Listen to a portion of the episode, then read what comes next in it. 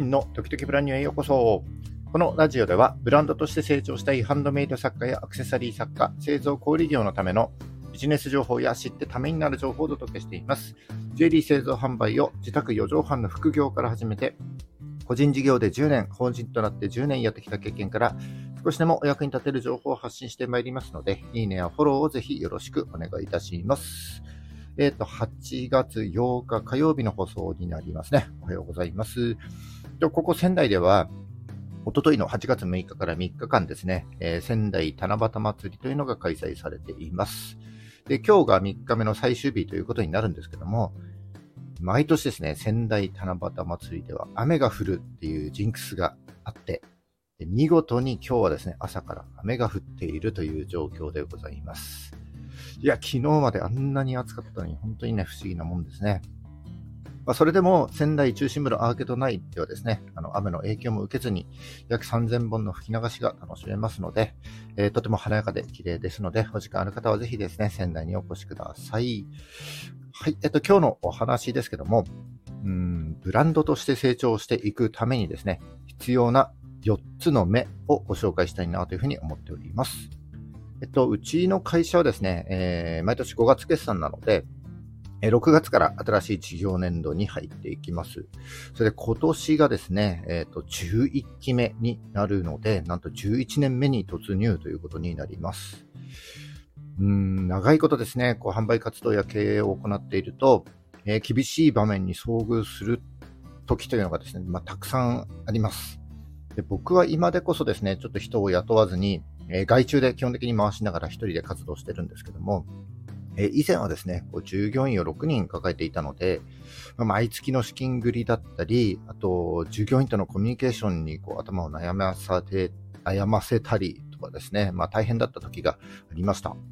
まあ、そんな風にですね、こう、窮地に陥った時だったり、えー、困難な場面に遭遇した時、あるいはこう忙しい時なんかもそうだと思うんですけども、どうしてもですね、こう自分の視野が狭くなってしまうっていうことがあると思います。そして視野が狭くなると、まあ、物事に対しての特定の見方しかね、こうできなくなってしまって、えー、さらにこう自分を追い詰めていくなんていうね、悪循環に陥ってしまうことがあるわけです。えー、だから、そんな時こそですね、えー、物事の見方をこう多面的に見ることが必要で、えいろんな角度で見ることによって、まあ、状況が良くなったり、新たな発見だったり、改善が生まれたりするというわけになります。でそこで今日はですね、この物事を、え、多面的に見るための、え、4つの目ですね、をご紹介したいと思っております。えー、まあ、聞いたことあるよという方も多いと思うんですけども、この4つの目とは、鳥の目、虫の目、魚の目、コウモリの目というものになります。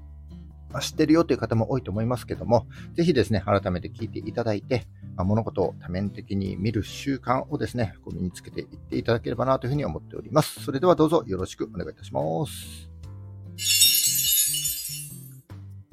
はい、今日は、えー、ブランドとして成長していくために必要な4つの目ですね、えー、ご紹介したいなというふうに思っております。えー、4つの目、改めて申し上げますと、鳥の目、虫の目、魚の目、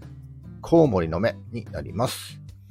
うんと、このうち鳥の目と虫の目、魚の目は聞いたことあるよという人だい、だいぶ多いと思うんですけども、えっ、ー、と、コウモリの目はですね、もしかしたら初めて聞いたようなという人もいらっしゃるかもしれませんね。えー、このコウモリの目と合わせてですね、えー、全部の4つの目をですね、改めて解説していきたいなというふうに思っておりますので、まあ、知ってるよという方も、あの、改めて聞いていただければ幸いでございます。それでは、1個ずついきましょう。えー、鳥の目ですね。えー、鳥の目は、まあ、高いところから全体を俯瞰してみるということになりますね。えー、忙しい時や、え困難な場面に遭遇している時なんかは、まあ、目の前のことしか見えなくなって、えまあ、問題をですね、大きく捉えがちになっちゃいますと。でそんな時に有効なのが、この、え鳥の目になります。え大空を飛ぶ鳥の目のようにですね、物事を俯瞰的、対極的にこう、え捉え直すことによって、まあ、新たな手段だったり方法が見えてくることがあります。え例えばですね、インスタを投稿しているけど、なかなかフォロワーが増えないなんていうふうに悩んでいる方も多いと思います。でそうなってくると、えフォロワーを増やすことが目的なんていうふうに思い込んでしまって、えフォロワーを増やすために相互フォローを狙いに行ったりとか、まあ、無差別にいいね回りしてきたりとかですね、えー、本来のインスタの運用目的を見失っちゃう時があると思います。まあ、そんな時に一旦インスタだけじゃなくてですね、自分の活動全体をこの鳥の目で俯瞰してみてみると、まあ、自分のアカウントに興味関心が薄いフォロワーを集めることは無意味ということに気づけると思います。えー、目先の数字を追うんじゃなくて、え、今後のブランドの活動も含めてですね、何のためにという対極的な視点を持って、この鳥の目で見ていくことが、えー、ま、重要じゃないかなということですね。これが一つ目の、え鳥の目になります。次に虫の目ですけども、鳥の目が物事を全体を見る、えマクロ視点に対して、え虫の目はミクロ視点で集中してみる目になります。三元主義ってあると思うんですけども、現場、現物、現実のこの3つの現をですね、重視して、えー、実際の現場だったり現物を観察して、現実をしっかり認識して、今何をすべきかということを明確にして取り組んでいくということが重要だということです。例えば先ほどのインスタの例で言うと、どの投稿からフォロワーが増えているのか、どの投稿のエンゲージメントが高くなっているのか、あるいはどのストーリーからネットショップに遷移しているのかなどですね、えー、インサイトという、えー、現実の数字が確認できますので、そのインサイトをしっかり確認して、えー、効果が出ている事例をですね、こうブラッシュアップして改善につなげていくということになります。えー、鳥の目で全体俯瞰的に見て状況を把握する一方で、えー、足元をしっかり見るというバランスの取れた視点の持ち方が必要になってきますね。えー、これが二つ目の虫の目になります。三つ目の視点が魚の目ですね。えこれは流れを読む、いわば時間を考える視点になります。え魚は水の中にいて泳いでますので、えー、海や川などの流れをですね、感じ取りながら、まあ、泳いでいるということになります。だから、えー、この魚の目は、え、トレンドや社会の変化、あるいは未来といった時間を軸にして視点を変えてみるというのが、えこの魚の目になります。で例えば、うん、今ですね、こう作っている製品なんかあるとしたらですね、えー、未来へこう視点をずらしていくと、えー、少子高齢化で人口が減少していく日本においてはですね、もしかしたら継続して販売していくことが難しくなっていくかもしれません。えー、5年先ですね、10年先といった時間の軸で考えてみると、まあ、日本だけではなく、えー、世界に向けて販売していくような活動に、えー、少しシフトしていった方がいいかもしれないなんていう発想ももしかしたら生まれるんじゃないでしょうかね。えー、そうなってくると、今作っている製品の素材を変更していった方がいいかもしれないし、あるいはデザインそのものを変更した方がいいかもしれないという発想も生まれると思います。まあ、こんな風に、えー、時間の流れを意識して、えー、魚の目で状況を見てみると、まあ、思いもしない発想が生まれたり、新しいチャンスが生まれるということもあります。えこれが3つの、3つ目の魚の目になりますね。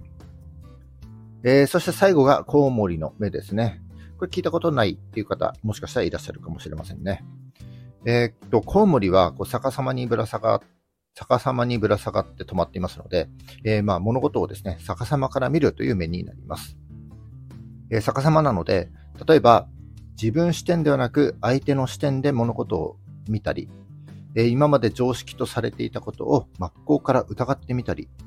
えー、昨日まで当たり前にやっていたことをですね、全く違う方法でやってみたりといったことになりますね。